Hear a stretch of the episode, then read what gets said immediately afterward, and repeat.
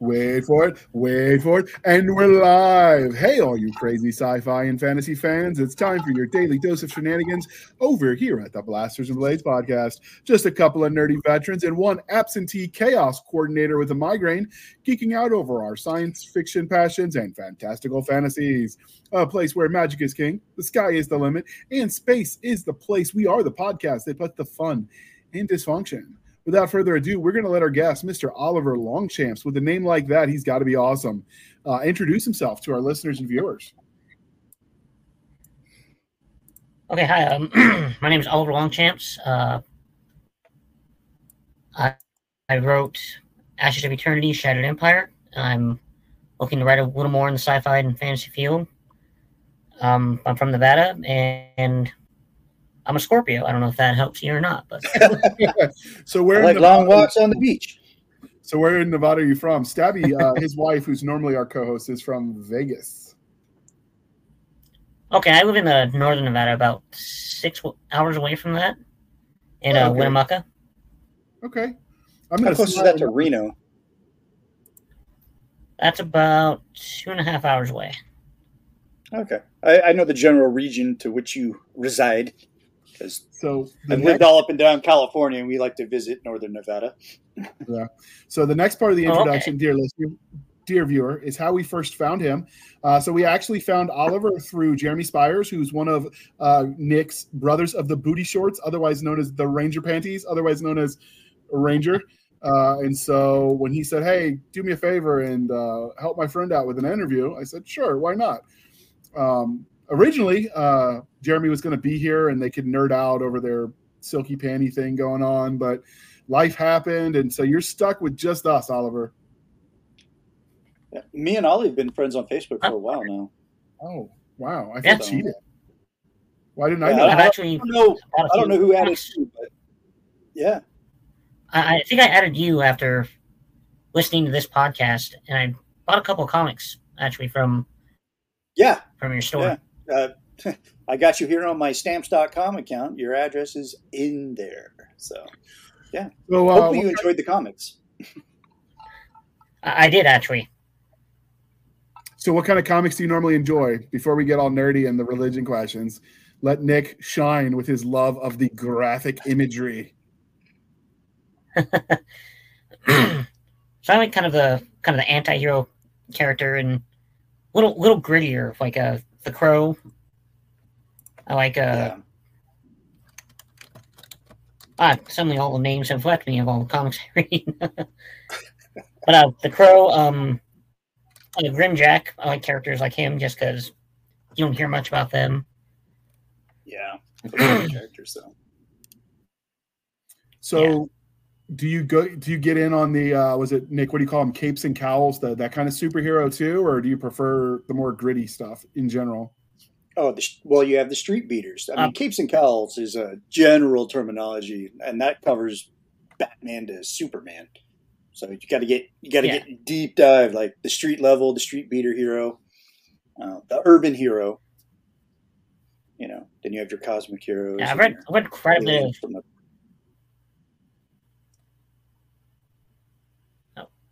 So I've read quite a bit of a uh, quite a bit of Batman. I've actually got like a little shelf back here you probably can't see. Just full of graphic novels from like Batman, Star Wars, and various other things I've collected. You know, just He's checking all the boxes. Drives my wife nuts. Oh yeah, love it. She'll learn. Tell her the collectibles. That's what it's for. You're investing in your future. Well, I, they that's why I'm in a little corner of the house. Yeah, they never believe it until you sell that one thing for a crap ton of money, and they're like, "See, see, I told you." I had a uh, I collected baseball cards growing up, and I happened to have Nolan Ryan's rookie card. I bought it pure chance in a batch at a yard sale, and I had it I put it in an individual thing, and I, I, looked it up for the value. I just thought it was cool because I knew who he was back in, in the day. And uh, and I told my mom like this is worth a lot of money. No, it's not. Shut up. And then our house got robbed, and it got taken and we listed it and so of course as part of that process you have to give it a value and she finds it she's like holy crap and that's when the insurance says for something that expensive you have to have a special uh, line item writer and i'm like see i told you it was worth a lot of money mom see you didn't believe me but uh, Tom, There's a uh, the sought out baseball card now is Tom Brady rookie card when he played for the Montreal Expos when he played Really? baseball. I didn't know he Yeah. played baseball. Yeah, before he became the goat in football, which I debate that, but I kind of have to give to him. In my, I, in the era of football to which I grew up, Joe Montana was the goat. But Yes. you know, I guess you got to pass the mantle, every, you know, every so often. And So yeah, I I didn't know that either. I saw it on the news. was was was Tom Brady in Ace Ventura? I think not. Joe Montana was. No, Dan Marino was. No, it was It was all. It Let me Dan Google Marino. before I make it. I will bet you my next royalty check from this podcast on it. All thirty bucks. All right, so um, let's see. Well, keep him talking. I'm looking it up. keep him talking. Ollie, I don't remember which. uh, Forgive me, I'm horrible at this stuff. But which books of mine did you get? Was Phantom Hawk? Oh, of so I got the um. Yes, and uh, the And uh, bingo. Is that how you say it? Bengali, yeah, yeah. My two anti-heroes, yeah, Yeah, bingo. Yeah, yeah. That So- makes sense. So yeah, I got those two. I want you to know I was right. It was Dan Marino. Take that, Nick. I don't know what you were talking about. It feels like that scene from uh, The Waterboy, and he goes, oh, "He's the best tackler I've seen since Joe Montana," or Joe Montana, and he goes, "Joe Montana was a quarterback, you stupid asshole." And he's like, "I met Joe Montana, who's an actor who never played football." Anyway, but uh, but yeah, all right. So there goes my. Clearly, I don't watch the sports ball. Uh, That, that's where you have me for comic books and sports ball and mean, puck ball. I, I watched the rugby, but I mean, America sucks, and there's no local teams. America's rugby team sucks, not the country. People, I'm not not shitting over old glory here, but rugby is not a sport we are known for. No, the, the Australians because they they get New Zealanders and Fijians on their team, and those guys just run like freight trains. The New Zealand just- All Blacks are pretty impressive, and they do that really cool haka when they go out on the field. Oh yeah, gotta love the haka. Make you poop your pants. Yeah, well, we I played against one. Co- well, I probably should save that for the after show because that would get us demonetized instantly if I Yeah, tell you let's some, of the, some of the cool uh, chants we we kicked off to when I played. Um, but anyway, moving along, we're gonna do the religion questions before I get us demonetized, and uh, I'm gonna ask you, sir, are you ready for this? Uh, Star yeah. Wars, Star Trek, or Firefly? Star Wars, for sure. Okay, why? I've, I've liked Star Wars since I was seven years old. What's that? Why? What is it about Star Wars that speaks to you? So Star Wars has been one of my favorites just because it it kind of had a blend of science fiction and fantasy, which is something I loved both of, you know, growing up. And I've actually I actually used to steal like my dad's uh old Star Wars books, the EU, the expanded universe. I used to steal those from all the time and read those, so that made me kind of fall in love with it. Okay. Yeah, the expanded. There was a lot of good stuff. Did you read Rogue, Rogue Squadron? I didn't read Rogue Squadron actually. That's a uh, good one. Splinter of the Mind's Eye was my favorite in the EU. Yeah, I like that That was the first EU book I That ever was read. the- it was- And that was the sequel that never was, right? That yeah, it took place in between, yeah, A New Hope and uh, Empire. And then Yeah. in between Empire and Jedi, you have um, the Shadows of the Empire. Yeah, Shadows of the Empire. That was a good one too. Yeah. Where it kind of explains where what Luke was doing The, and what uh, everybody was doing. the other good one, Karen Traviss wrote the um, the Commando series. Oh, was pretty good. great. Yeah, Good games too. yeah, they were. I remember back in the day before before they killed our favorite franchise. Moment of silence, people. When I was young, Yeah. and Star Wars was a reputable franchise. Speaking I of, if, remember. if it sounds like it's a delay, there there is a little bit of delay on Oliver's end. He's not ignoring us. It's just we're gonna have to deal with it. It's that whole Nevada. They tax his internet extra, so you know he's paying every time he speaks. But what are you going to do? I thought he was off planet. The house always wins, Nick. What are you going to do? The house, dude, it always wins. I thought yeah. Oliver was off planet right now doing some uh, interstellar. We're not supposed to talk about that. We signed NDAs, and now we owe him money. It's going to get ugly. My computer's going to go crazy again, like the Alien episode. yep, absolutely. All right, and because we are polytheistic here at the Blasters and Blades podcast, Game of Thrones, The Wheel of Time, or The Chronicles of Narnia.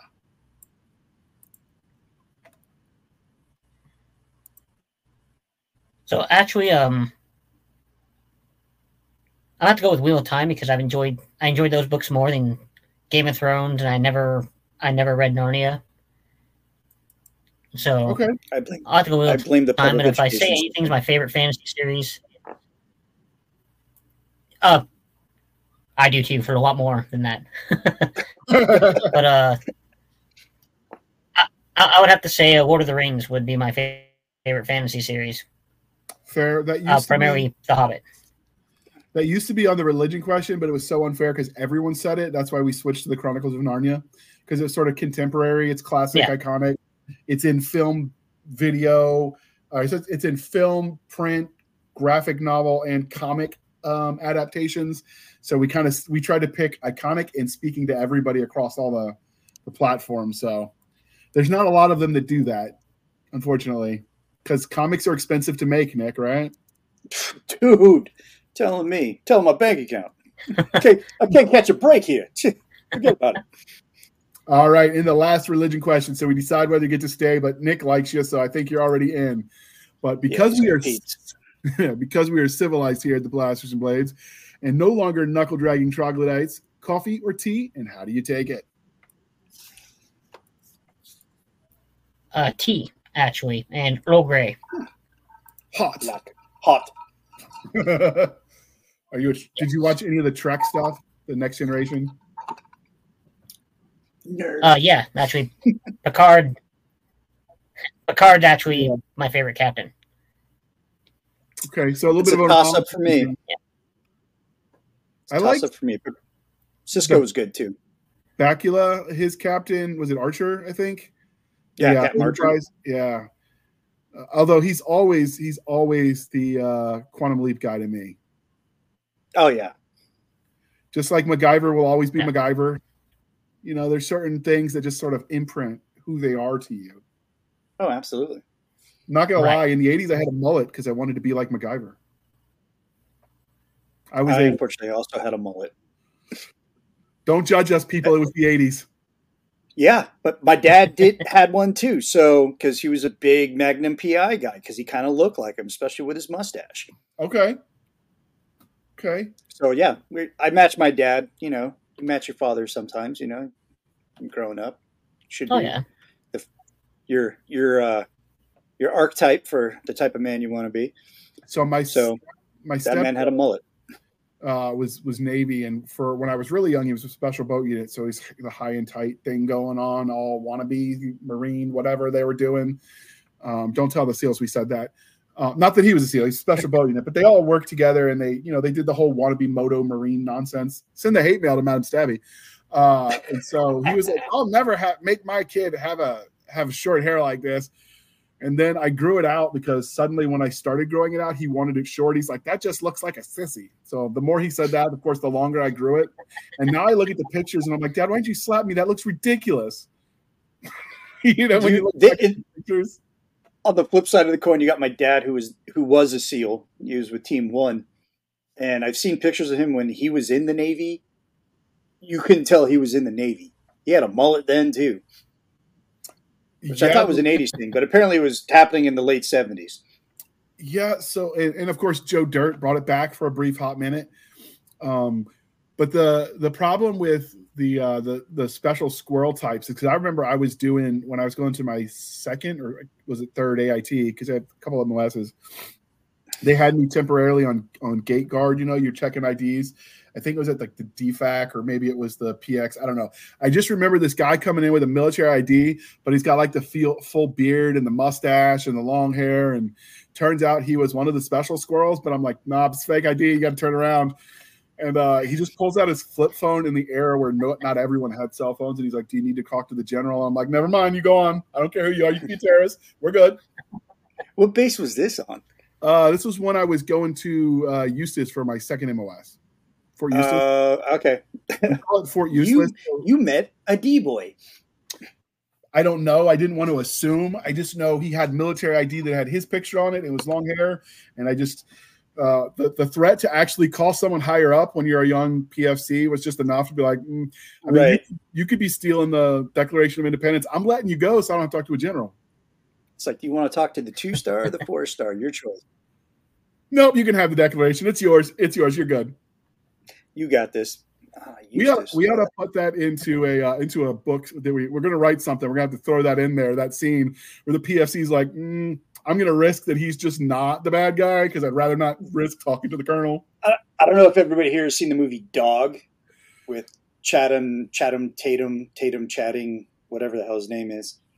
Um, the the premise is that he's going to retrieve a uh, secret squirrel canine from Ranger Battalion. Right. Said second bat, so that's Fort Lewis. And he's going through the gate. And he goes like, "Hey, sir, this uh, ID card's expired." And he's like, "Hold on, let me call somebody real quick." And he calls the sergeant major for second second bat. And uh, sergeant major gets on there and he's like, "Let him through. He's you know he's a guest of Second Ranger Battalion." And he's like, "Oh yeah, that's right, Ranger Battalion." He's like, "All right, you can go, sir." He's like, and then he flips him off while he's driving through the gate. And I'm like, dude, Oh, I've seen the commercials. It looks horrible. Like, never consulted anyone in the military. Horrible. no, no, it's it's actually really good. Yeah.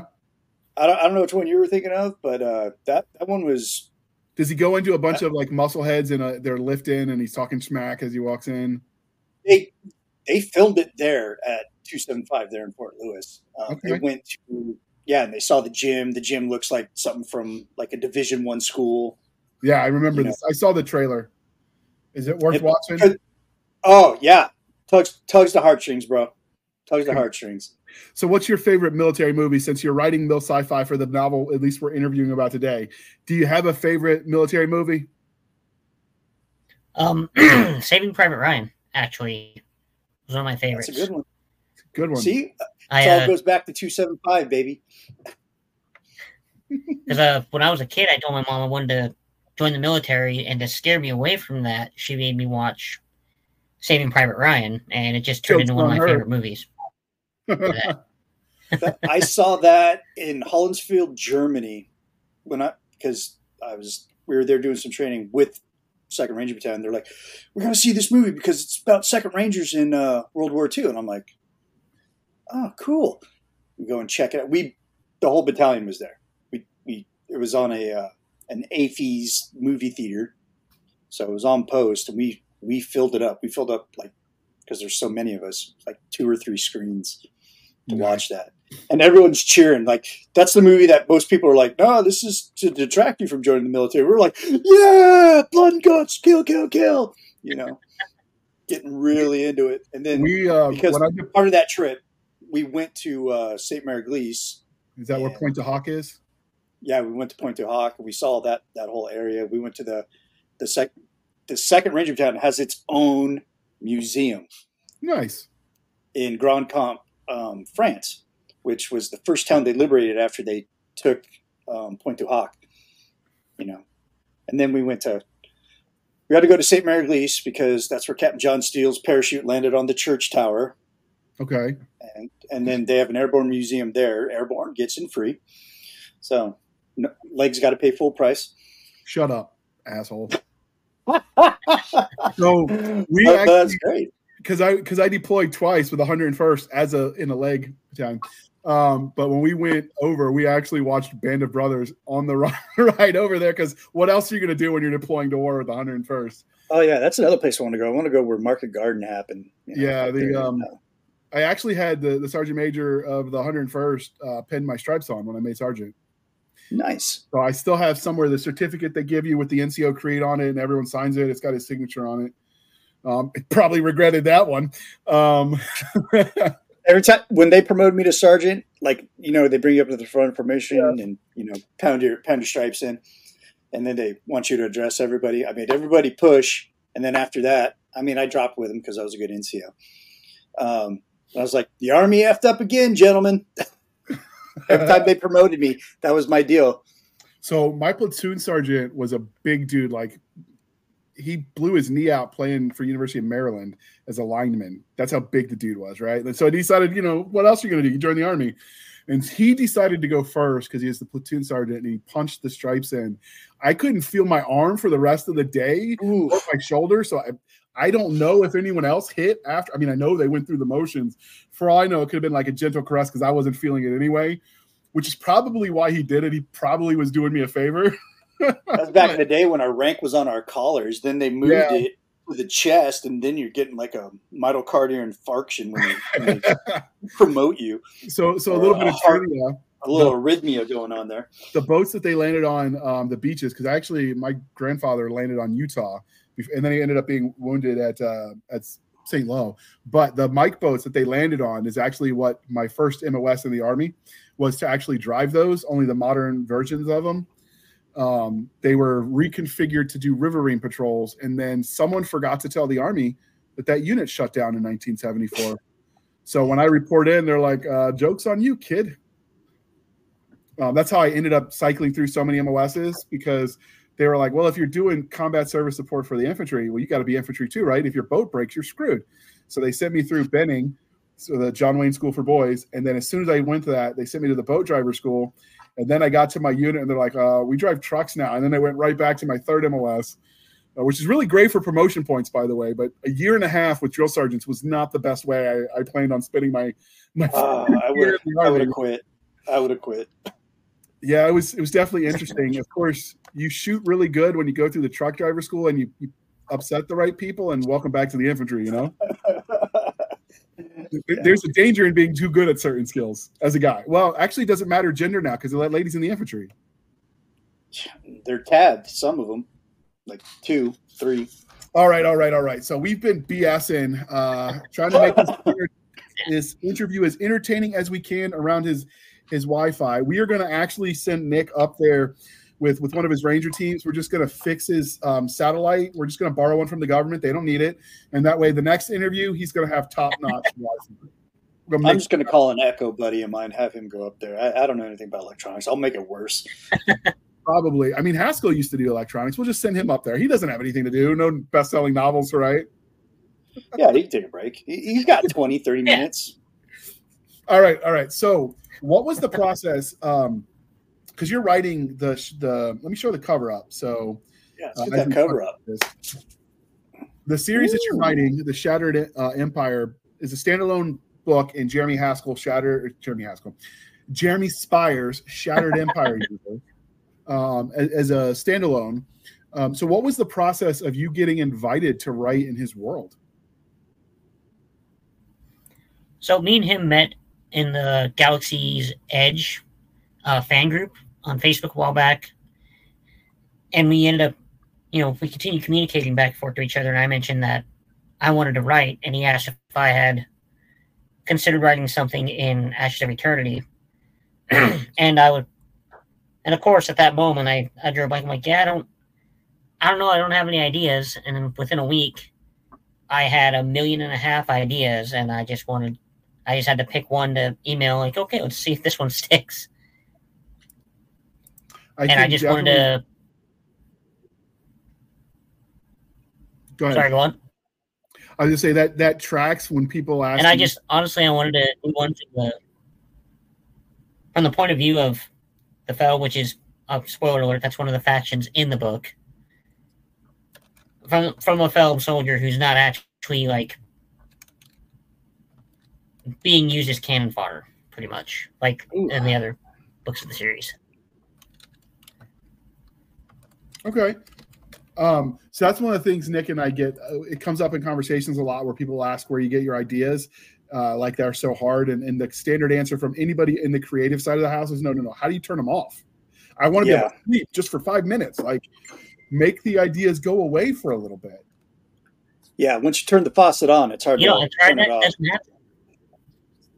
Say that one yeah, more time. It's, it's hard. I'll be at work and I'll start thinking of ideas and I'll be in the middle of a safety meeting and they're like, "Hey, uh, where'd you go, buddy?" I'm like, "Uh, Nowhere. What, what are we talking about? Meeting's probably been over for like 15 minutes at that point. okay. Well, as long as no one dies when your your brain goes other places, you're good. So yeah, exactly. We're gonna. I'm not driving you, the heavy equipment, so I'm safe. yeah, absolutely. um, and if you didn't die, you were safe, even if you were driving the heavy equipment. Right? But did you exactly. die? That, you got to get that on the merch. but, but did you die? We I'll throw it on one of our shirts. yeah, get like the logo on the front, like breast pocket, and then "But did you die?" on the back or something. But um, so Nick, uh, rate the art because you like to look at the art and the pretty pictures. Yeah, I, I think it's a very compelling image. Um, I, I like the the armor of the the soldier or federal agent or whatever that character is. It's um, it's menacing, which is what you want if you're carrying a gun. You want to be menacing to your opponent.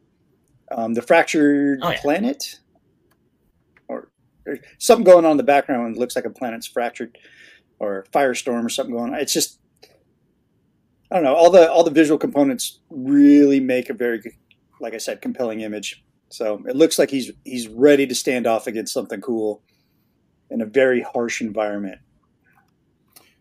Given a little bit of the um, Halo vibes with the armor style, especially with that gauntlet yeah. on wrist. But I dig it. I mean, everyone when you draw armor and you put it on the cover, everyone's like, "Oh, you stole that from insert their favorite franchise," and I'm like, like "Yeah," and we can track mm-hmm. this back to essentially everyone's drawing modern versions of the Knights in Shining Armor. Shut up and go away. Yeah, instead of metal, we're using yeah. Kevlar. I mean, it's it's tough to do. There's like nine variations that you can do, and they all look the same.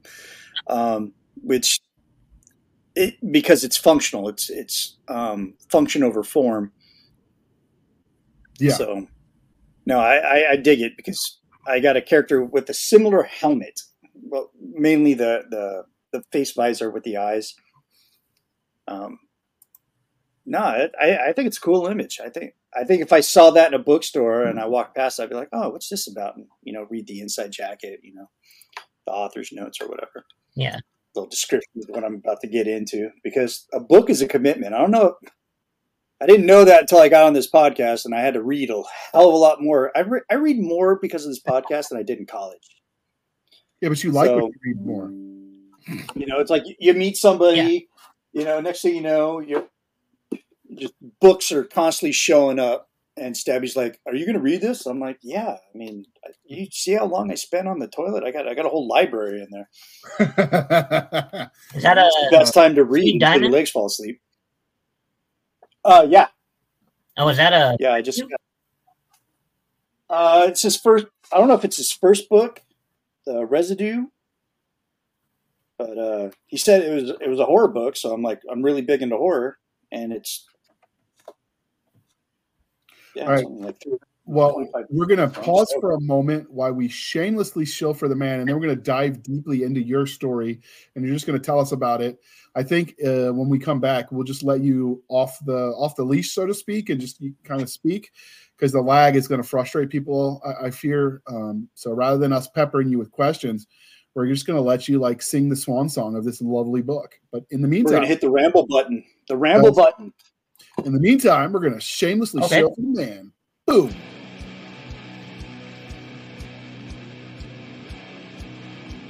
Atlanta cabbie by day, amateur auto duelist by night.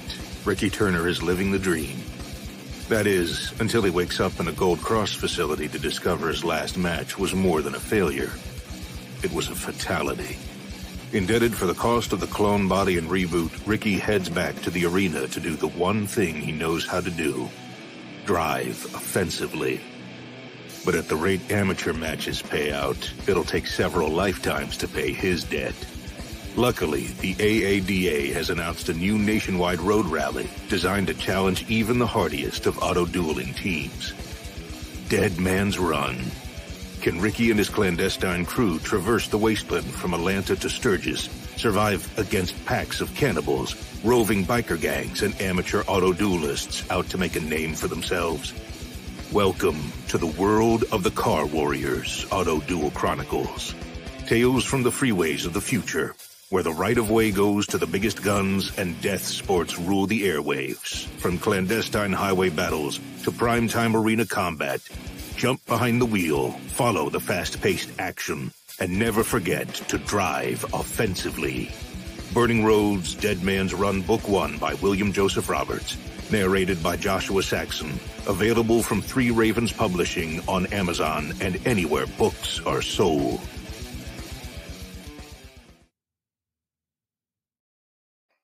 that gives me vibes like talking about drive aggressively. That was what we said when we taught the combat driving. It was drive it like you stole it, kind of was the motto. Um, we called it Road Rage 101 was the class teaching people how to do that. Um, I'm, it's not quite in line uh, with what you guys do in law enforcement, Nick, because we don't actually always care if the other guy gets hurt. You guys kind of have to. Dude, I we were coming on to we were coming up from Irish onto Route Senators, the uh, coming up from FOB Falcon. Yep, I'm familiar and with the AO. As we're getting on that on ramp, that interchange, um, there was a brand new, pristine, green Mercedes that didn't notice us. And the guy that was driving was like, screw this, I ain't getting blown up today. So he runs into this thing and drags it across the guardrail. Just, Ooh. oh, totally demolished it. Like I was happy and sad at the same time. I'm like, if you were worried that it was a VBIED, why'd you go into it? He's like, because F them, that's why. And I'm like, well, war's hell. was born.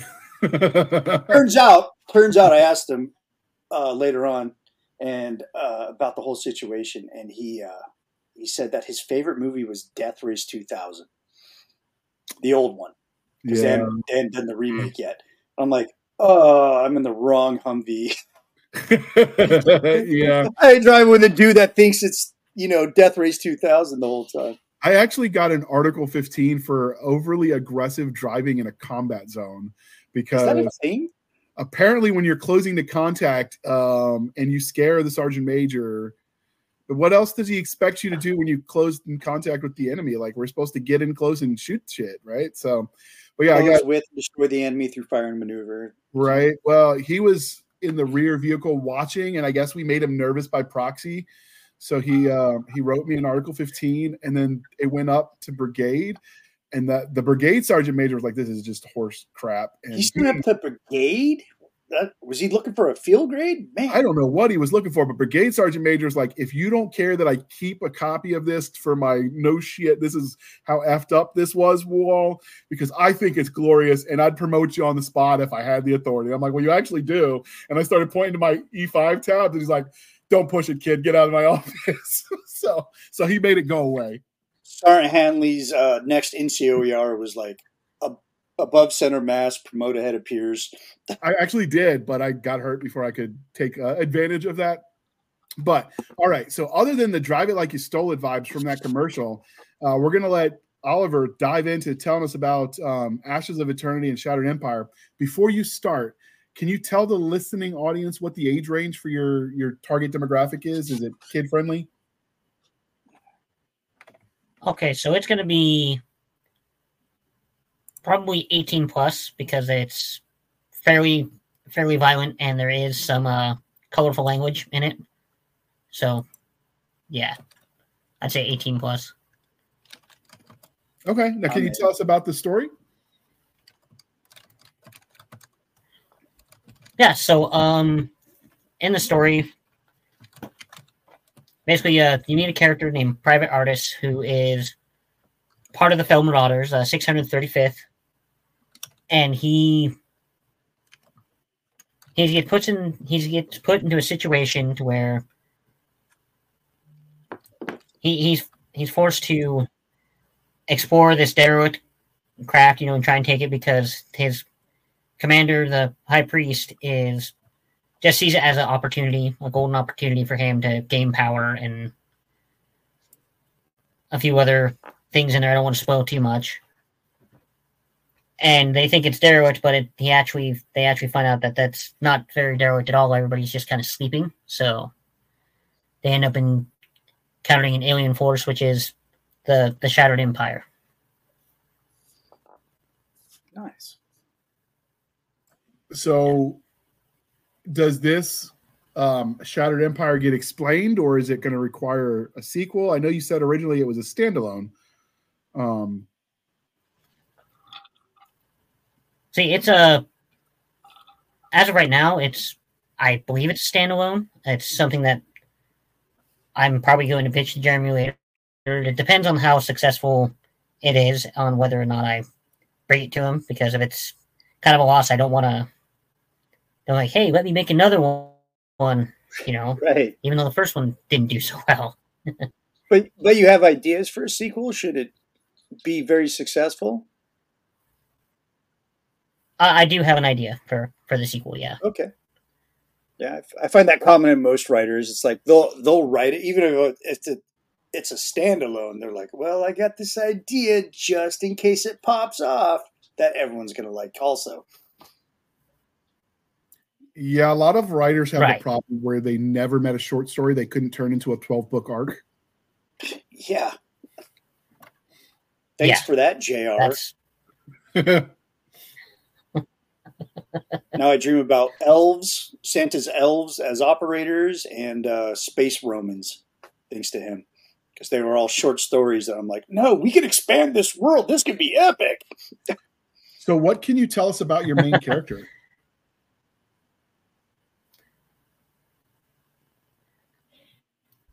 Okay, so the the main character, he's got kind of a kind of a dark past. He grew up in he grew up in a certain lifestyle uh, under a certain church that the federal religion, excuse me, ends up wiping out because it's an opposing force, basically.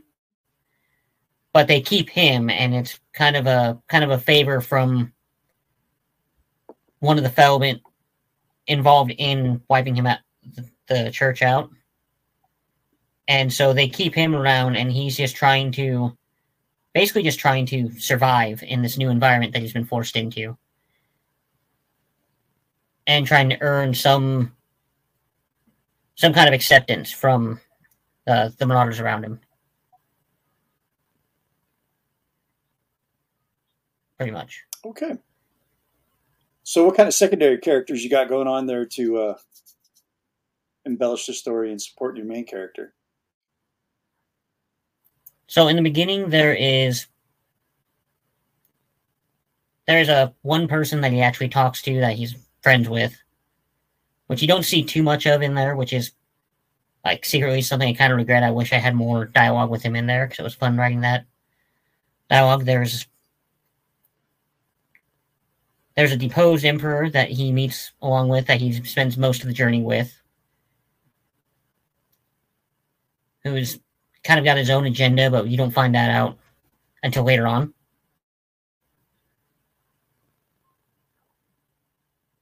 And there's a lot of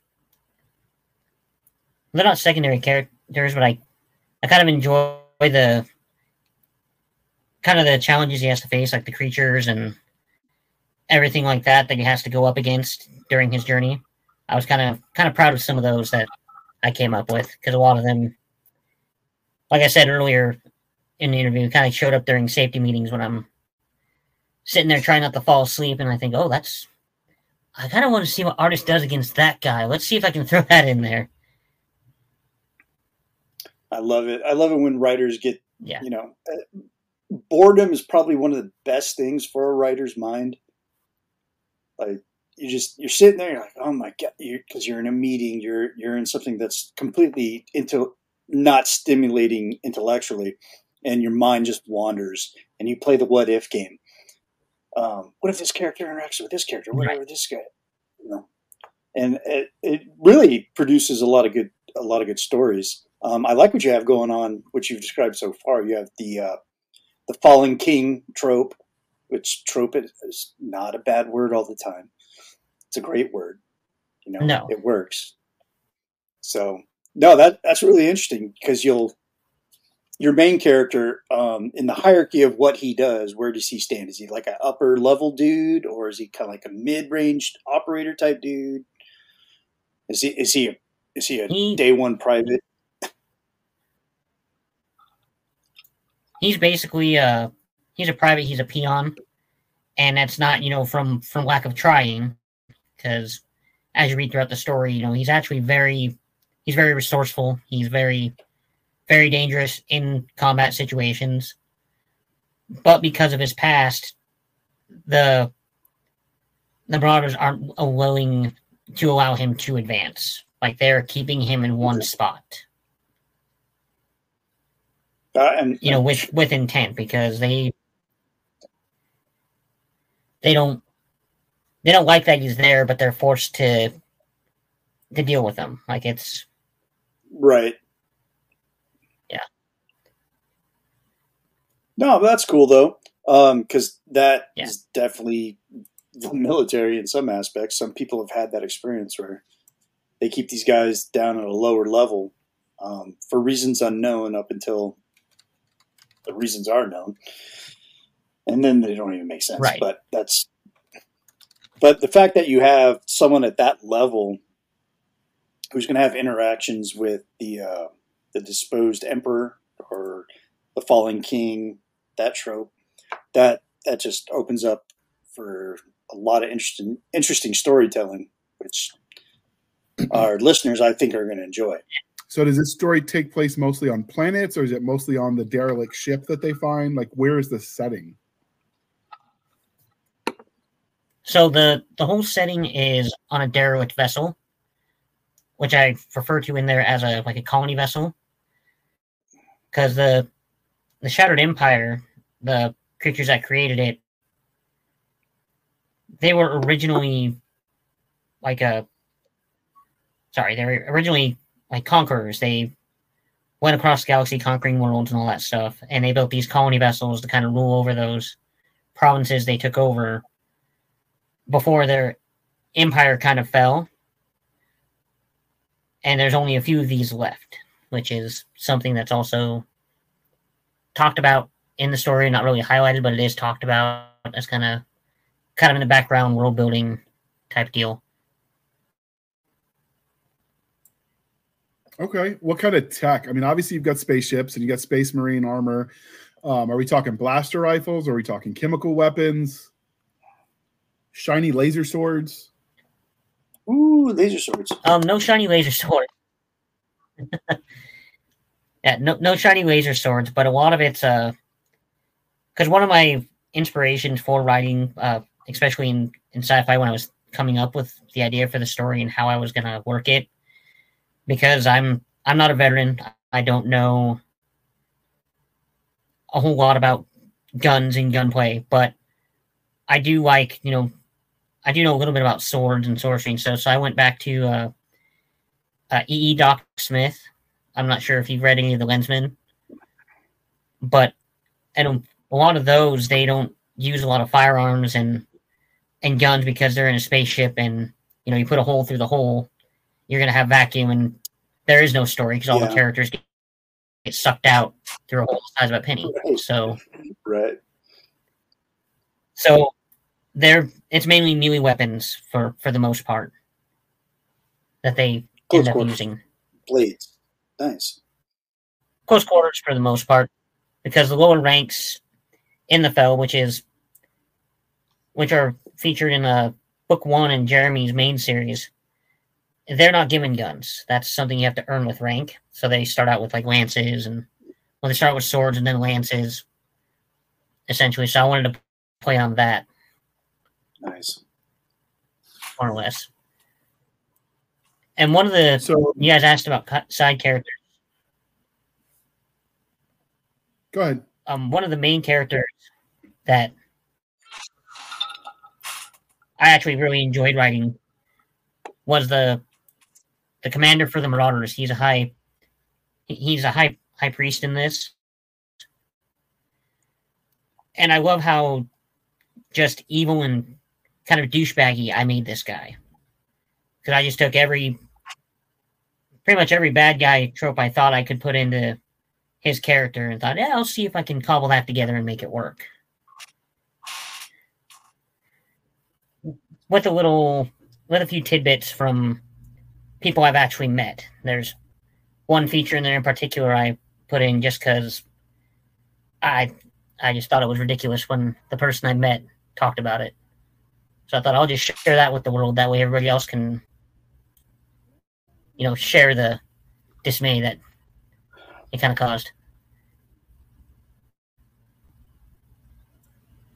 Okay, so with your your blade weapons, with your swords and lances, are they like power lances, grab lances, or just straight straight like metal, super metal, space metal kind of vibe to them? So, in the beginning, um, artist has. In the beginning, you, you of course you you see the guys with the regular steel, you know, just regular metal, but the metals used by the Shattered Empire is actually isn't metal. It's actually a uh, what is it? A carapace uh, from giant spiders that they've kind of harvest. Great. They harvest the shells from that because it up. seems harder. Um, like the exoskeletal, Oh, okay. like yeah, So the organic material They harvest in these creatures is uh, being used for for weaponry. right. Because they um because they're in the colony vessels, they don't you can't mine on a colony vessel. Right. So you know, I figured have something in there that was renewable, reusable, something that you know they could keep a steady supply of, more or less. Could I also wonder, like, how are these guys existing in space if they don't have their own? They don't have a planet, you know, to call home. One of the questions sense. I asked. Okay, so is there anything else about the um, Ashes of Eternity? I'm gonna throw that cover back on there for one more glorious moment. Is there anything that you think people need to know about the Ashes of Eternity or the Shattered Empire worlds um, that we didn't cover yet? Um, aside from, it's a it's a fun, it's an interesting series. You know, it's. I feel like it's different from the almost generic, you know, pulp sci-fi that you know some is kind of becoming more common, in, in my opinion. Right. And it's Okay. that's it's it's fun. It's a fun read, and I enjoyed writing in it. Well, I guess the next question is where can we find this beautiful book? It on Okay, like so Amazon? um, where do that's we we- get you? It's primarily on Amazon. Okay. um for the moment. Uh, right now, it's digital and physical. I actually received my uh, see if I can get it my physical copy today. Hold Oh, on. nice. Hold it So- up. Uh, there you go. Bring that up. Hold it up again, so we get your Okay. solo screen. Yeah. So I got my physical copy today. It's it's not a very big read, so you know if you don't want to jump, if you it's a little like easier to jump into something. You're like, oh, I'm not I'm not dedicated to a big, huge novel. It's just just a little guy. So Yeah, what are we looking at? Like two, two fifty pages? It's uh one uh one seventy two, one seventy six. Oh, nice. Hold on. I believe. Damn you people! Now I got to spend money. All right. so Oh, I, I appreciate it. obviously, if you buy it, um, do your part. Please be kind and speak your mind on the reviewing platforms. Your reviews help the right readers find the right book. So seriously, that helps, especially with debut authors. Um, so we've talked about this book, and obviously, if it sells, you're going to pitch a sequel to Jeremy Spires, whose world you're writing in. Um, are you working on anything else at the moment? Right.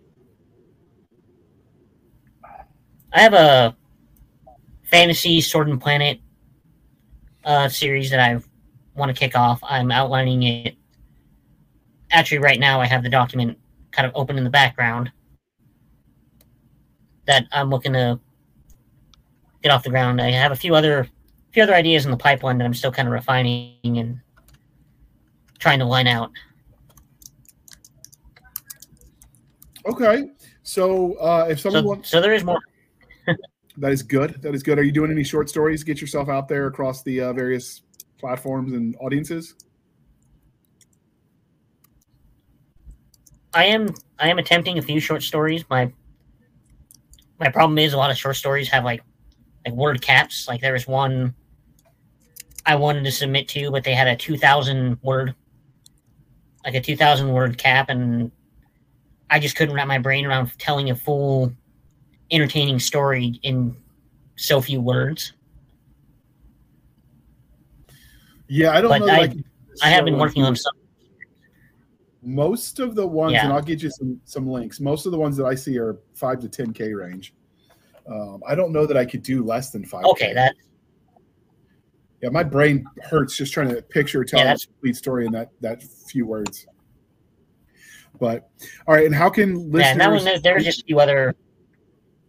Yeah, there are just a few other stipulations with that one that I just, I just couldn't jive with, honestly. Okay. So, uh, where can they find you on the Wild Wild interwebs besides your Amazon store? Do you have like a Facebook profile, a author page, any of that? Uh, I have a Facebook author page under Oliver Longchamps. Okay. And I'll And link that you in the can- notes. Um, you, you can find me on my regular Facebook under Ollie Longchamps. I have an Instagram. I believe my Twitter handle is Darth Melkor 1989. If you guys are on Twitter or, sorry, formerly known as Twitter X, now. Okay.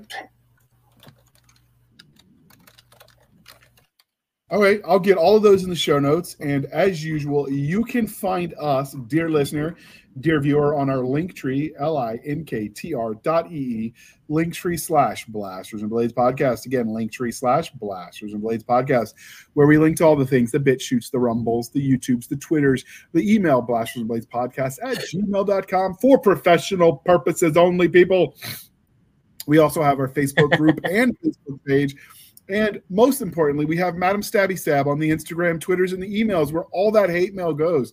So if uh, you want to talk sports ball with uh, with Nick, send the hate mail to Stabby and she'll read it to him in glorious detail. You can Very slowly too, so I can understand. she's got to use the little words.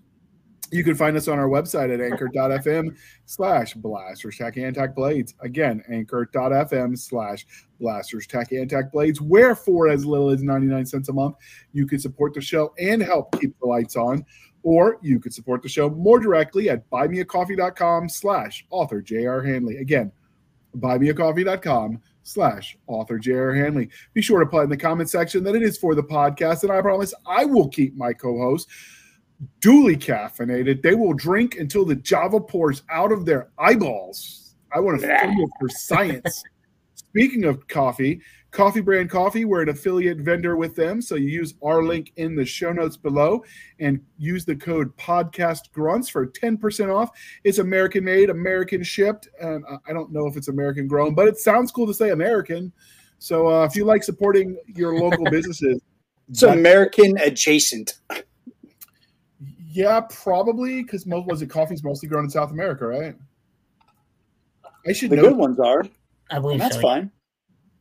So, um, anyway, with that being said, thank you for spending some of your precious time with us. For my crazy co-host, I am J.R. Handley, and this was the Blasters and Blades podcast. We'll be back next week at the same time, where we'll indulge our love of nerd culture, cheesy jokes, and all things that go boom. Thank you for sticking with us through the uh, through the lag. I promise we will get his Wi-Fi figured out, and we're going to have him back because offline, when we didn't have the lag going on, he's a lot of fun to talk to, and he likes comics, so he's in with Nick. Right? That's like step one. Oh yeah, All right. oh yeah. He checked all the boxes. Yeah, I So mean, we're gonna, we're going to fix the tech issues, and we're going to get him back on our panels. Until then, we're out. And